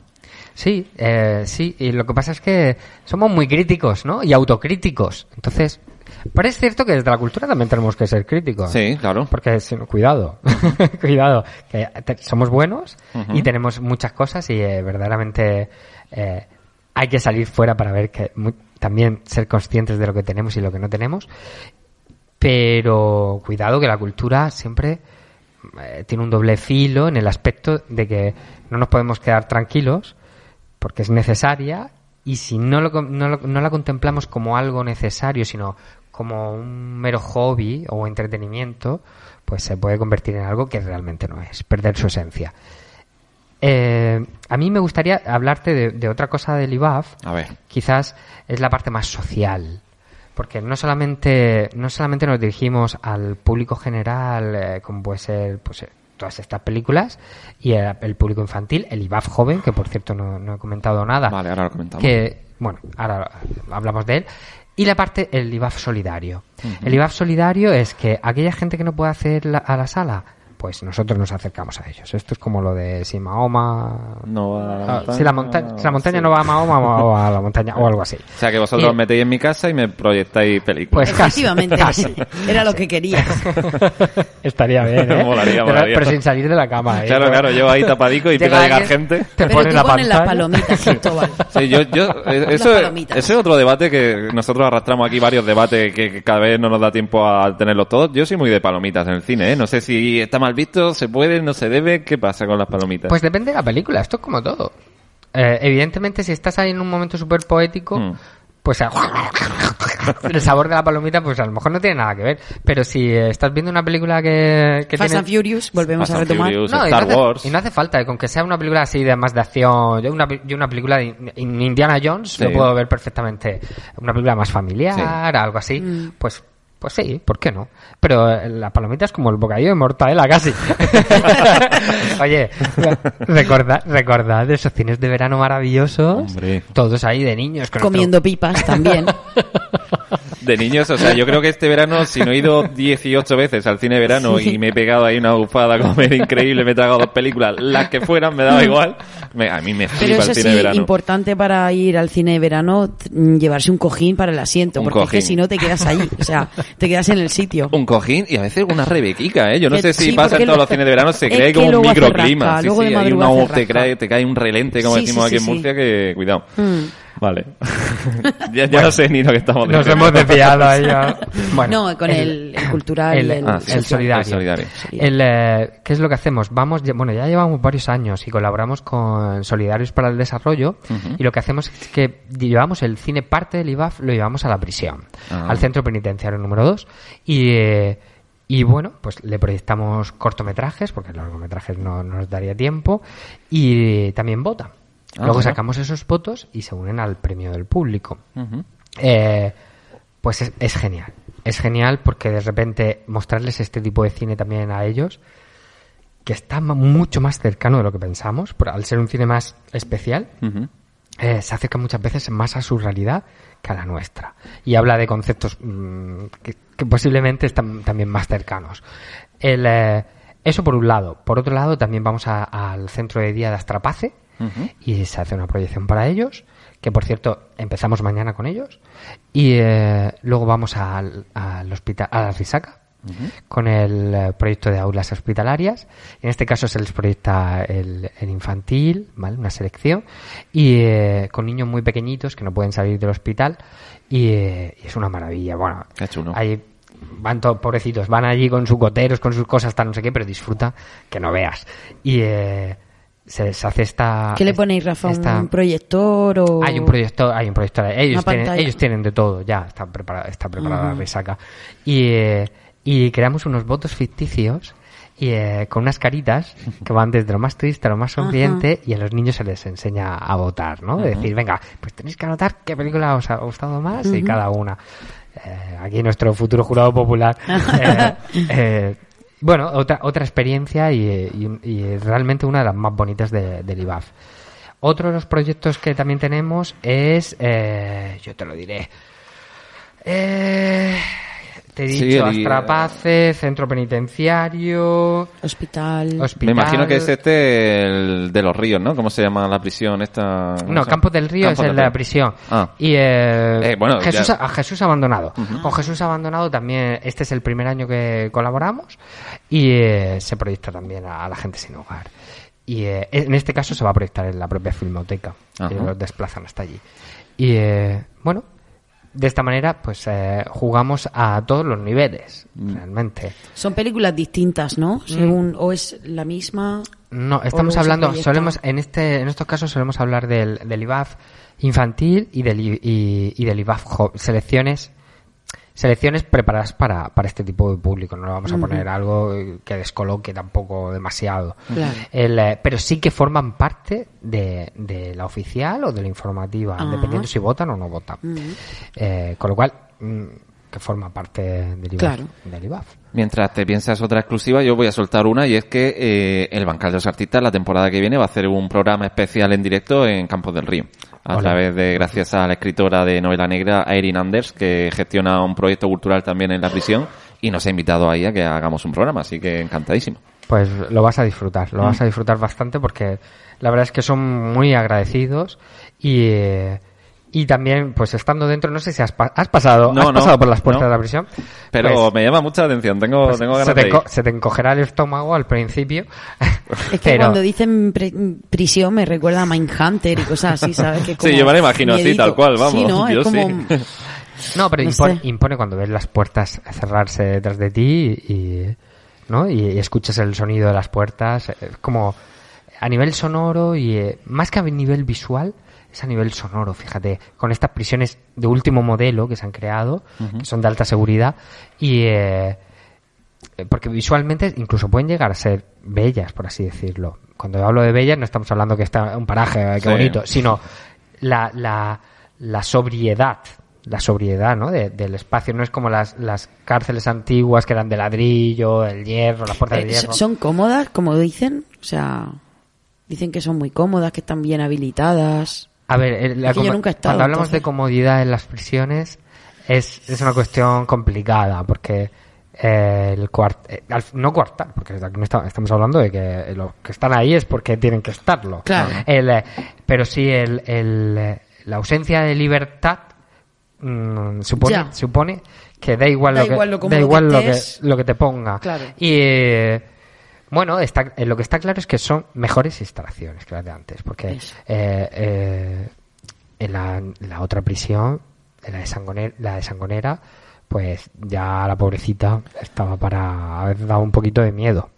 Yo estuve dos años allí dando clases de interpretación. Ah, creía que ibas a decir dos años ahí interno. ¿Qué, hiciste? ¿Qué hiciste, Rafa? Pues, una- pues fui un día a un programa de radio y ahí te quedaste. y se me fue la mano. Espero que no pase como en Celda 211, que, que se líe la cosa y nos quedemos ahí Adolfo y yo encerrados. Pero bueno, ya veremos. Pero no, no, impo- imponía pues el, el Estado, ¿no? El Estado que decías, no sé si corre un poco de peligro a- aquí o, o por qué, ¿no? Porque esta ventana está en estas condiciones o porque estos hierros son así o porque tal. Me pasó, un- me pasó una cosa muy, muy graciosa. ¿Me la voy a ¿Anécdota? Sí. Venga, bueno, tengo- algunas no las puedo contar porque son un poco eh, Que lo fuertes. cuente. Pero el me robaron, me robaron dentro, me robaron dentro de la prisión. Pero es curioso porque los que los que vamos a, a- allí a, a colaborar con los proyectos, pues los propios presos al final tú les estás dando una especie de salida, ¿no? Y, eh, y te lo agradecen mucho, lo- porque quieras o no los sacas, los sacas de la prisión mentalmente. Y eh, recuerdo que estaba dando mi clase y yo llevaba, estamos hablando en la época del que llevamos los los los disquetes, ¿vale? Para, la música, tal, no sé qué. Todavía no había no utilizábamos pendrive. Y, y de repente, pues, estaba dando la clase, miro para atrás y ya no estaba el, ya no estaban mis discos. Y uno de los presos había salido. Y le digo a los demás, oye, ¿habéis visto dónde están los discos? Y me dice, me dice uno, espera, que vuelvo. Primero se asomó, se asomó por una de las ventanas, esto es como muy a la película de Almodóvar. Y dice, ¡eh! No sé qué, yo no me acuerdo el nombre. No sé qué, ¿dónde estás? Y se sale para afuera. No sé lo que le diría. Que llegó, volvió el preso con el paquete de, de los discos y me dijo, es que me los he llevado un momento para grabármelos. me los devolvió. ya me ha dado tiempo a grabarlos. Ya está. Pero sí, no, eh, la verdad es que he tenido gente de todo tipo, sobre, sobre todo eh, gente, gente muy buena para algunas cosas. Di un taller de guion y, au- y escribían auténticas, auténticos guiones muchas veces mejores que los que he leído de muchos profesionales. Pero por su propia experiencia, Claro, ellos Ah. parten, parten, parten de lo que, de lo que saben su y de- vida, y de su claro. vida. Pero es que sus vidas son tan impactantes. por eso, que, que- no tienen ni que tirar de la imaginación. Que yo decía- si lo han vivido, hacíamos lecturas de lo que habían escrito a lo largo de esa semana Sí. y, eh, y verdaderamente eh, no podías dejar de escuchar, ¿eh? Y, eh, vidas o sea, muy crudas, ¿no? Muy. y ya no crudas, que estaban bien escritos. O sea, que, que realmente, y decía, bueno, pero si es que O sea, yo he sabían tenido una estructura, un guion bueno. compañeros conmigo en la carrera, tal, que han estudiado Sí. cursos de guion, tal, no sé qué, y no escriben ni la mitad de lo que han escrito estos, y con esa calidad. ¿Vale? O sea que podrían perfectamente, mm, bueno, una salida profesional por ahí para escribir Claro, series que de tienen ahí un o- background detrás que, Sí. que y en la interpretación también eran. En interpretación, sobre todo el- el- la parte de interpretación, quizás más terapéutica. Más, bueno, la parte de escritura también, porque estaban Claro. sacando una cantidad de cosas de dentro que no veas. Sí, pero viste allí a alguien que, deci- que dijera, "Mm, este puede, tiene filo de filón de actor, tiene o de actriz. Siempre, siempre encuentras sacar- gente, claro, siempre encuentras gente mucho más expresiva y mucho y, y que tiene una sensibilidad especial. Cada uno de su manera, porque Mm. por ejemplo, eh, en el caso de la etnia gitana, pues empieza, ay, que la che, que no sé qué, que- Sí. esto, ¿no? Pero, pero, pero luego encuentran, encuentran el punto, encuentran el punto y porque eh, son buenos bailando, son buenos cantando, son Hombre, buenos que eso va en la sangre, tal. eso- Entonces es encontrar, es encontrar el, el puntillo exacto. Vale, oye, os quiero preguntar cosilla. Bueno, no sé si queda algo del IBAF o podemos cerrar tema IBAF. Yo creo que está Pues- todo repasado. De todas formas, lo estamos compartiendo en Twitter, el enlace oficial. Hemos puesto el, el, el vídeo este que habéis hecho, montaje chulísimo también. Lo estamos compartiendo en Twitter. Y ya, si alguien quiere saber más, pues, Pueden ibaf.com, ahí pueden obtener toda la información. Vale, eh, abrimos el melón de las Oscar. Venga, allá vamos. Oscar 2020. Eh, ¿Qué te ha parecido? Bueno, eh, Parásitos, ¿no? La gran triunfadora. Parásitos, Parásitos, parásitos. parásitos. Pues la verdad es que eh, la verdad es que me ha encantado Parásitos. Eh, fíjate que he tardado mucho mucho en verla. De hecho, la vi la misma tarde anterior a los Oscars. Y eh, porque había escuchado pues críticas que eran reguleras y sorprendentemente. Sí. Y y cuando fui me supo llevar por todos los derroteros. El, eh, no me la esperaba, no me la esperaba así. Ya, yo tampoco. Porque está ahí, eh, es un fino, es un camino doble, ¿no? De Sí. ida y vuelta. Y eh, hablar de lo que habla y en ese lenguaje es muy interesante. O sea, porque al final estamos hablando de una película que la puede ver todo el mundo. No es dentro de lo comercial, no es... Es, es que no sabemos si decir si es comercial o no comercial. Sí. Eh, está Tiene medio- su parte quizás, sí, pero... Está medio camino. Mm. Eh, pero está hablando de temas muy interesantes y temas de actualidad y de clases sociales y, y de lucha por, por sobrevivir. Y esto, pues, te deja, empiezas con una sonrisa. A mí me encanta ese, ese tipo de cine o ese tipo de espectáculos, sea lo que sea, que sonríes, pero tu sonrisa se va convirtiendo en algo gris poco a poco. Sí. Eh, conseguir eso es una maestría. Es una maestría, yo creo. Bueno, es que este año mm, yo me he enganchado otra vez al cine porque hay. Ha habido un montón de buenas películas. Yo no sé si habéis visto Jojo Rabbit, por ejemplo. Eh, pasa un poco lo mismo. Empiezas a reírte y luego dices, hostia, me estoy riendo, pero no debería reírme de nada, porque claro, ya sabes que, Claro. te- que el, to- el- el tema que toca, Segunda Guerra Mundial, etcétera. Pasa un poco lo mismo. Y con Parásitos no te lo esperas. Estás al principio con una sonrisa, que gracias a esta familia, y luego, bueno, empiezan a pasar cosas. Bueno, eh, es ácida. Hmm. Es muy ácida. Sí, esa es la palabra. Sí, y, eh, y ha sido un, un- La verdad es que ha sido un descubrimiento. Ya conocía al director, Sí, pero. Bon Joon-ho. Sí, el. eh, pero que por cierto, tengo que hablar de, de- Tenemos que hablar de. No sé si has visto Okja, la No, anterior no. película, de una cerda gigante. Casi suena como una cosa muy rara. Voy a ver una película de una cerda gigante. Pues la vi a- hace unos días también. Y eh, también merece la pena para aquellos que aman los animales y que creen que existen otras posibilidades. ¿Vale? Yo de él he visto Snowpiercer, que también me, me moló mucho. Esta del tren distópica, que todo la- lo poco que queda de humanidad va metida dentro de un tren que no puede parar porque si no se acaba la única fuente de energía que hay. Y la y crónica de, de un asesino en serie. Esta, Mm. también- esta fue la primera que yo vi de él. También eh, altamente recomendable para todos. Te mantiene ahí en tensión. ¿Y qué, qué más has visto que te haya gustado o que, que os haya gustado? No sé si habéis visto 1917. Eh, te lo puse de deberes la semana pasada. Sonia, no sé si... 1917 sí, la he visto. Ah, tú sí, tú la he sí la has visto. Tú no yo la no has la he visto. todavía. O sea que cuidadito. No, eh, bueno, mm, la película está, está bastante bien en cuanto a lo que dijimos del tema de la producción, de los tiempos que se necesitaba para grabar, porque habían escenas en las que tenía que tener una temporalidad concreta, que la meteorología fuera la correcta y si la escena se estaba grabando con nubes, pues si hacía sol te tenías que esperar no sé cuántas horas a, a que volviera a haber nubes y cosas así. Muy- Entonces, el, el poder sincronizar también a todo el equipo, el hecho de no, no de ser un falso plano secuencia, de no soltar la cámara en ningún momento, de pasarla de uno a otro, uno a otro, todas las manos, pues y a eso también le añadimos la interpretación que como tú bien sabes Cristóbal es a mí me pareció bastante buena. Una obra de arte. eh, pero a mí también, por ejemplo, me ha gustado mucho El Faro. No sé si la habéis visto. Eh, bueno, Joker. A mí me voló la cabeza Joker. Joker. Me ha encantado. El Joker sí que la hemos, hecho los deberes los tres. ¿Sí? sí. Sí. Joker, bueno, me esperaba más, pero ¿Sí? esto es normal cuando, cuando lees demasiado y tienes muchas expectativas puestas. Evidentemente la interpretación es espectacular Y la iluminación, también lo veníamos hablando de camino, que es eh, el juego de colores y, El y la luz. todo esto es, brutal. Es brutal. La psicología del color. Y ahí sí voto por una versión original. Sí, Aquí claro. sí. Bueno, para los amantes, es cierto que para los que amamos, yo soy un fanático de Batman, tengo eh, una habitación llena de cómics, y eh, es cierto que ahí jugamos en- también en un camino peligroso. Sí, eso es complicado. Pero bueno, es una adaptación o Sí. una interpretación de un personaje y, y cómo se forja la leyenda, que también tiene su leyenda el Joker. Sí, sí. Oye. Y eh, bueno, el juego eh, al final es un juego de, Sí. que, el que tienes que aceptar.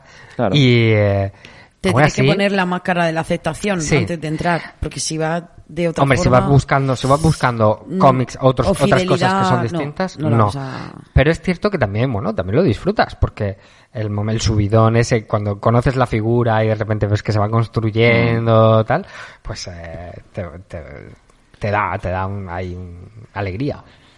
Eh, no- nos tienes que o nos tenéis que recomendar alguna cosa, digamos que no lo típico, alguna recomendación tuya de series, que yo sé que eres muy seriéfilo tú. Hoy no me da tiempo a mi sección de series para variar, llevo ya como un mes sin hacerla. Tengo una, tengo una peli que, he visto. Lo que pasa es que, bueno, eh, tendré, supongo que, que a través de plataformas se podrá conseguir.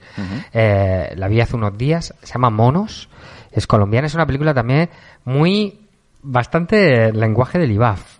Alternativa es colombiana, de Alejandro Landes, y wow, wow, wow. Cuando hablamos de, de esos niños, de niños y jóvenes en la guerrilla, y eh, con una fotografía espectacular, una historia que te quita un poco la respiración. Es cierto que el montaje es- a veces es, un poco peligroso porque te cuesta, hay un momento en el que te cuesta un poco seguir la historia, pero luego te reconduce otra vez y eh, ese juego de, niños que se van transformando en salvajes y salvajes que se transforman en niños. El, mm, de raptos, ¿no? En la selva, de, de, de la de lucha por supervivencia mezclado con, con un grado de locura. Mm, para aquellos que les gusta el cine un poco más antropológico, el- la figura del niño salvaje. A mí me llevó, si habéis visto El, Se- el Señor de las Moscas, claro. pues no, a esos niños que de repente se encuentran ahí y tienen que reconstruir sus vidas de alguna manera y deciden por el camino de la crueldad, ¿no? Y de y regresando a, a su instinto más salvaje. De hecho, hay, hay un pequeño homenaje, lo puedo decir, no, no, no cambia nada. En El Señor de las Moscas hay un- una cabeza de, de cerdo que clavan a modo de ritual y, eh, y Landes lo que hace es, hay un plano que, que, que lo recupera. Y, eh, ¿no? La verdad es que te da un subidón cuando de repente empiezas a conectar eh, este tipo de cosas. Antes hablaba yo, por ejemplo, de, de origen, de cómo me impactó esa escena final que todo el cine conteniendo el aliento. No sé si algún momento que recordéis de una sala de cine, algún momento de eso que dices, Pues yo sin ir más lejos, el, el año pasado cuando estuve en el Festival de Sevilla, Ajá. eh, pusieron la película de La Casa de Jack, de Las von Trier, y a mitad de peli, ya casi un segundo acto por ahí, eh, las dos filas de atrás del cine se levantaron y se fueron. ¿Sí? No podían soportar la, la presión. Bueno, la película es un poco cruda, es un poco fuerte. De violencia, no ya violencia de, pues, de sangre, etcétera, sino violencia más bien psicológica. Y hay una parte, yo creo que es que no, no pudieron aguantar. O sea, es que era demasiado fuerte lo que salía en la escena. Entonces, como, ¡fu! Y eso sí que me, me impactó bastante. No había visto nunca a, a espectadores yéndose de la sala. A mí me pasó eso con Madre de Aronofsky. Un Sí. montón de gente abandonando el cine y es que es muy brutal también, ¿eh? No lo he visto. Uf, pues esa en cine, uf, muy fuerte. Sí. Es que, es que hay, hay pelis, sobre todo bueno cuando, y, bueno, cuando te vas al cine de terror. Yo recuerdo en, en La última casa a la izquierda de Wes Craven, la primera vez que, que- la tuve que ver tres veces. O sea, la A co- trozos, En tres ¿no? partes. En tres partes, porque no había manera de. La viste una, ¿no? Mi cuerpo no resistía. No repetiste, ¿no? De ver esa peli. No. Y es un, eh, la, la película está genial, pero Sí. el grado de crueldad. La última casa a la izquierda, ¿no? La última casa. Es el- la ópera prima de Wes Craven. Ujú. Vale, pues eh, creo que se nos quedan un montón de cosas en el tintero. Te voy a tener que invitar otro día porque tienes un montón de cosas chulas y yo quería estar aquí hablando horas y horas de, de cine, del IBAF. Bueno, te puedes venir después de que termine el IBAF y que nos cuentes las sensaciones, cómo ha ido, ganadores, etcétera. Pues yo encantado. Yo también puedo contar mi experiencia Hombre, una vez claro, más. Claro. Como ya estoy aquí, vamos, que vivo casi aquí, entonces. Claro que sí, además eh, me dijiste que tenías, eh, que estabas trabajando en nuevos proyectos también, si quieres, mo- en momento de promoción, yo voy que has venido también. Sí, bueno, eh, tengo ahí en el tintero un cortometraje que vamos a hacer con el director Miguel Lagar, que es amigo y compañero, como dicen, buen director, mejor persona, ¿no? Eh, nada, vamos a hacer un cortometraje ahora que mm, también está metido un poquito en el mundo de la ficción. Y nada, va de dos compañeras de piso que, que son universitarias y deciden preparar una cena con comida china para celebrar San Valentín y, y una de ellas descubre una, un- una galleta de la fortuna y bueno, van saliendo una serie de, de- de frases en, el, en, el, en los papelitos de las galletas de la suerte. Y nada, de- al final es como una especie de juego entre ellas dos y al final descubren que, que están siendo partícipes de, de un juego bastante demoníaco. Mm, O sea que tiene ahí, sí, sí. Buena pinta. Bueno, el próximo día que vengas, como ya te digo que te vamos a renovar por un programa más, pues nos sigue, nos sigue contando. Oye, Yo, mientras me mantengas el sueldo y sigas regalándome el agua, yo voy a venir las veces que quieras. Sí, aquí ya sabes el que pienso agua, aparte. agua gratis, ¿eh? Aquí Sí. vamos sin bromas. bueno, dice Adolfo haciendo aspavientos que el agua la paga él, que no es Ah, gratis. yo vale, creía que vale. caía, que caía Ah. del cielo, creía yo. Ah, vale. Oye, eh, se me ha olvidado, tenemos que, tengo que saludar a, a María Cerón Sánchez, que creo que es también colaboradora contigo en el IBAF, que creo que nos está escuchando, espero que nos esté escuchando. Eh, eh, a María José y a Laura, que también me ha dicho que está escuchando, así que tenemos un montón de gente ahí ¿Cuántos al otro lado. Sí, sí, sí. Espero que tengamos más de tres. Hombre, por supuesto. Espero que sean más. Bueno, ya sabéis que todas las semanas tenemos un juego en el que el invitado de la semana anterior deja una pregunta abierta al invitado de esta semana, que en este caso eres tú. La semana pasada tuvimos al productor de cine, programa muy cinéfilo también, eh, Daniel. Moncho, y nos dijo, estos son preguntas totalmente random, ¿vale? No, no se sabe quién es el invitado y la Miedo, gente... miedo. la gente... Estoy pensando ya una pregunta para la semana que viene. Venga. Bueno, Daniel Moncho, productor, dijo, a ver, lo tengo aquí apuntado, sí. Bueno, pues se descolgó con una pregunta un tanto curiosa. ¿Qué opinas del poliamor? Poliamor sí, poliamor no. Poliamor sí, poliamor no. Pues depende. Todo depende. Depende de con quién. Depende, justo, de- depende de- del momento de la vida de cada uno. Vale. Buena, buena respuesta. Eh, te No va- te has mojado, Rafa. No, es que depende, es que... eh, A ver, ahora para mismo, mí- tu momento. Para mí el, Tú ahora el mismo poliamor... Yo no estoy ahora podrías mismo tener- para... No, no, no, no quiero Tú podrías poliamor. tener ahora mismo poliamor. Se está con el IBAF, no tiene ni para monoamor, no. creo yo. De, de- de tanto tiempo que te Mano consume. amor sí, pero No, pero es, eh, es cierto que a lo largo de la vida, sobre todo en, en las etapas esas primeras, más jovencito, Ah, la de experimentación tal, y tal, pues el poliamor es una forma más, una forma de descubrir cosas y emociones y, y- y formas de vivir, pues a lo mejor eh, que tampoco están mal. sobre todo no, no ser celoso, ¿no? Pero sí, sí, si eh, no- dejar, dejarte llevar por la vida, que también está bien, a veces que no- nos, nos, nos recolocamos demasiado, o sea, nos ponemos Mm. muy serios, pero luego hay etapas de la vida que buscas una estabilidad, que buscas un compromiso y, y una dedicación que quizás si tienes que dividir entre varias personas no te da la vida. No me, si no me da la vida ni para Claro, claro, por eso te digo que es complicado. Tienes que pensar una pregunta. Antes de responderla, muy rápido, muy rápido, mis pajaritos también me han chivado que, que te pregunte un poco cómo va el cine mudo, el cine mudo, que yo sé que eres muy fan del cine mudo. Bueno, pues ahora mismo ahí paralizado porque es que no me da la vida. No me da... Estoy poli, policinematográfico.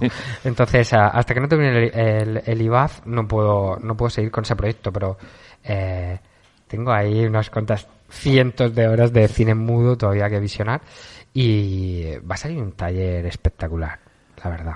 Vale, toda la gente que está diciendo cuántos talleres organiza Rafa eh, en redes sociales, me imagino, siguiéndote, ¿lo irás poniendo o cómo Sí. podemos enterarnos? Yo, por ejemplo, que no quiero perderme ninguno. Pues generalmente yo a través de, a través de las redes sociales eh, y de la, de la sopa escénica solemos indicarlo absolutamente todo. Eh, y luego ya depende de la institución con la que colaboremos, si es el Ayuntamiento de Murcia, o si es la comunidad, o sea lo que sea, o el centro en particular, generalmente se le, se le da difusión. Son talleres, ya sabemos, de lenguaje cinematográfico, de narrativa cinematográfica, de guion, y eh, en este caso, pues eh, el de cine mudo, que es cambiamos, ¿no? A- volvemos al pasado, pero cuidado, volvemos al pasado con el cine mudo, que es mucho más contemporáneo que la mayoría de las películas que se hacen actualmente. Vaya, vaya afirmación interesante. Sí. Eh, Y sigue recopilando un montón de material, ¿no? Que me dijiste que de Estados Unidos, de Sí. un montón de verlas. Sí, eh, pedí, bueno... De Nueva York se me fue, Se también. me fue la, se me fue la cabeza. Se me fue la olla ahí. Tiré- dije, venga, vamos a tirar de los ahorros. que para algo están, oye. Pues sí, y eh, la verdad es que pedí mu- mm, películas a, a- al British, pedí películas al MoMA, pedí películas al Museo Lumière y, y es, una, es una maravilla. Es una maravilla. Si es que ves cómo tienes que venir otro día. eh, después del IBAF, de verdad quedas aquí invitadísimo, dicho queda. Y oye, oye, que no se me olvide, eh, una pregunta para el invitado de la semana que viene. Totalmente random, ¿eh? Eh, una pregunta para la semana que viene. ¿Qué Puede, puede ser un artista, quien va a venir, o un músico, no, No, se no, sabe. no, yo No voy a hacer una, pregun- una pregunta de cine. Eh, ¿Qué película eliminaría del mapa completamente? Mm, Me mola. Vale, pues anotado queda. Eh, iba a decir yo alguno, pero ahora mismo no se me ocurre, la verdad. Yo eso no, no sabría qué decir. Eh, Charnado, quizás. ¿Cuál de ellas? No. Porque hay varios también. Son muy divertidas. No sé. Sarnado, para el que no lo sepa, es mezcla de tiburones y tornados. O sea, acojonante. Tal cual como suena. Ahí Eh, sí pegan las palomitas. Mola mucho, sí. mola mucho, porque estás en tu casa, viene el tornado, te tira eh, cocodrilos, iba a decir, te tira Claro, que- tiburones ahí en, en tu jardín y bueno, claro, la, se lía la que se lía. Eh, bueno, sin más, lo siento, eh, ha llegado el momento más temido llamado del programa que es la ronda rápida 3.0.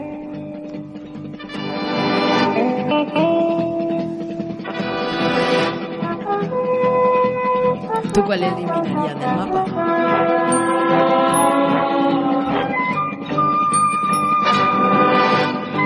Ronda rápida 3.0.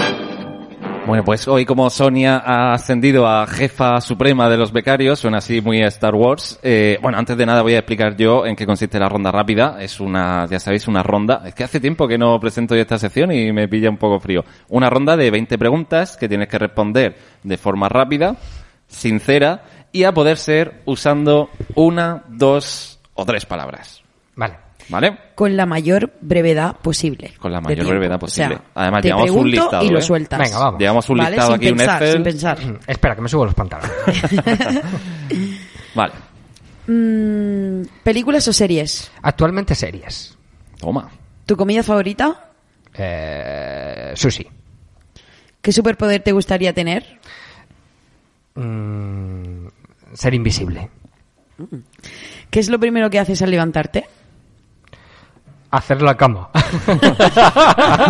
Qué aburrido, ¿no? Que- que- ya ves. Pero es que si no, no, no puedo, no puedo seguir. Sí, no, a mí me pasa un como- poco igual, ¿eh? Tengo que ir cerrando etapas para poder avanzar.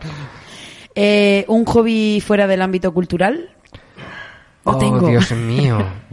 Ajá. Eh, Dios mío, no, no, no, Deportes, soy- algo. soy- sí, ten- sí. Papiroflexia. el- el- Sí. Eso- llaveros. Eso es cultural. Bueno, sí. Colecciona llaveros, no sé.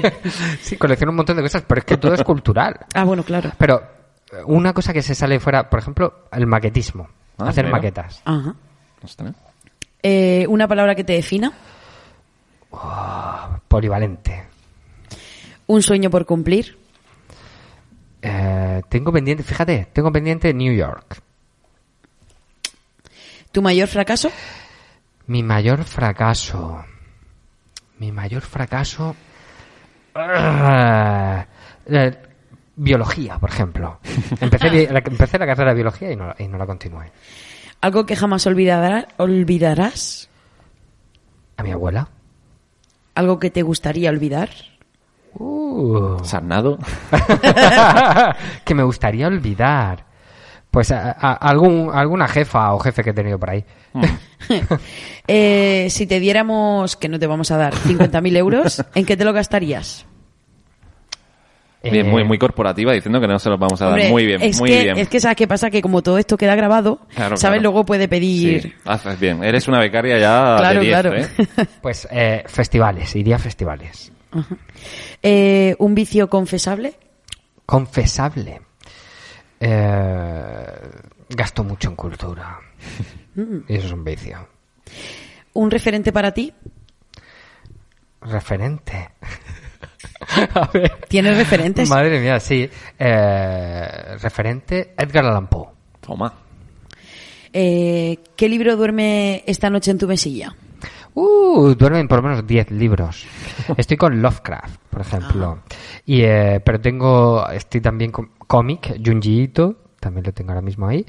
Y eh, tengo, es que tengo, tengo un libro de antropología, de- es que dependiendo, fíjate, tengo hasta uno de astrología. Dependiendo de cómo me siento, voy cogiendo uno u otro. Venga. Eh, mm, imagina que tengo una máquina del tiempo. Eh, ¿A qué época quieres viajar? Siglo XIX. Tío, lo tiene clarísimo. Eh, última búsqueda que has hecho en Google. Última búsqueda. Pues a- ahora mismo, porque estaba, estaba mirando cosas de la película de monos. Ah, ¿Qué película me recomiendas para este fin de? Eh, ¿Qué película te recomiendo? Venga, algo, algo cruel. Gracias. Pues mira, hablando de cine mudo, te voy a recomendar Fausto. Toma. ¿Vale? Si pudieras aprender algo nuevo, ¿qué elegirías? Cualquier cosa de ciencias. Yo siempre he sido muy, he sido muy de letras. Eh, y eh, es cierto que desde hace unos años para acá me interesa cada vez más el mundo de las ciencias. Vale. Eh, ¿Un lugar para vivir? No vale Nueva York, porque es al que quiere viajar. Mm, para vivir Ámsterdam. Mm, qué chulo. ¿Duermes desnudo o con pijama? Depende si duermo solo o no. Toma, bueno, bueno. Daniel Moncho dijo lo mismo el- Sí, la semana sí, pasada. buena respuesta. Que depende de con quién. Eh, muy bien, oye, pues ronda muy rápida, muy sincera, me ha, me ha gustado, ¿eh? Yo creo que entra directamente a nuestro top de rondas rápidas. Eh, bueno, cuando suena Orion de Metallica ya sabéis eh, que estamos llegando al final del programa, así que pues muchísima, muchísima suerte con el IUAF, que sea todo un éxito y por favor que vengas aquí a contárnoslo, Rafa. Aquí me tenéis. Y Sonia, a ti pues muchísimas gracias, ya sabes, renuevas una, una semana más. A ti por invitarme a venir a tu programa. Bueno, pues nosotros nos oímos, nos escuchamos eh, la semana que viene, no lo he dicho, con Miriam Granado, eh, o sí, Miriam Granado, una, una influencer de Instagram que va a contarnos pues todo el mundo que hay detrás de la moda y de, de este mundo de influencers que, que tan poca gente entiende. Así que nos vemos, nos escuchamos la semana que viene.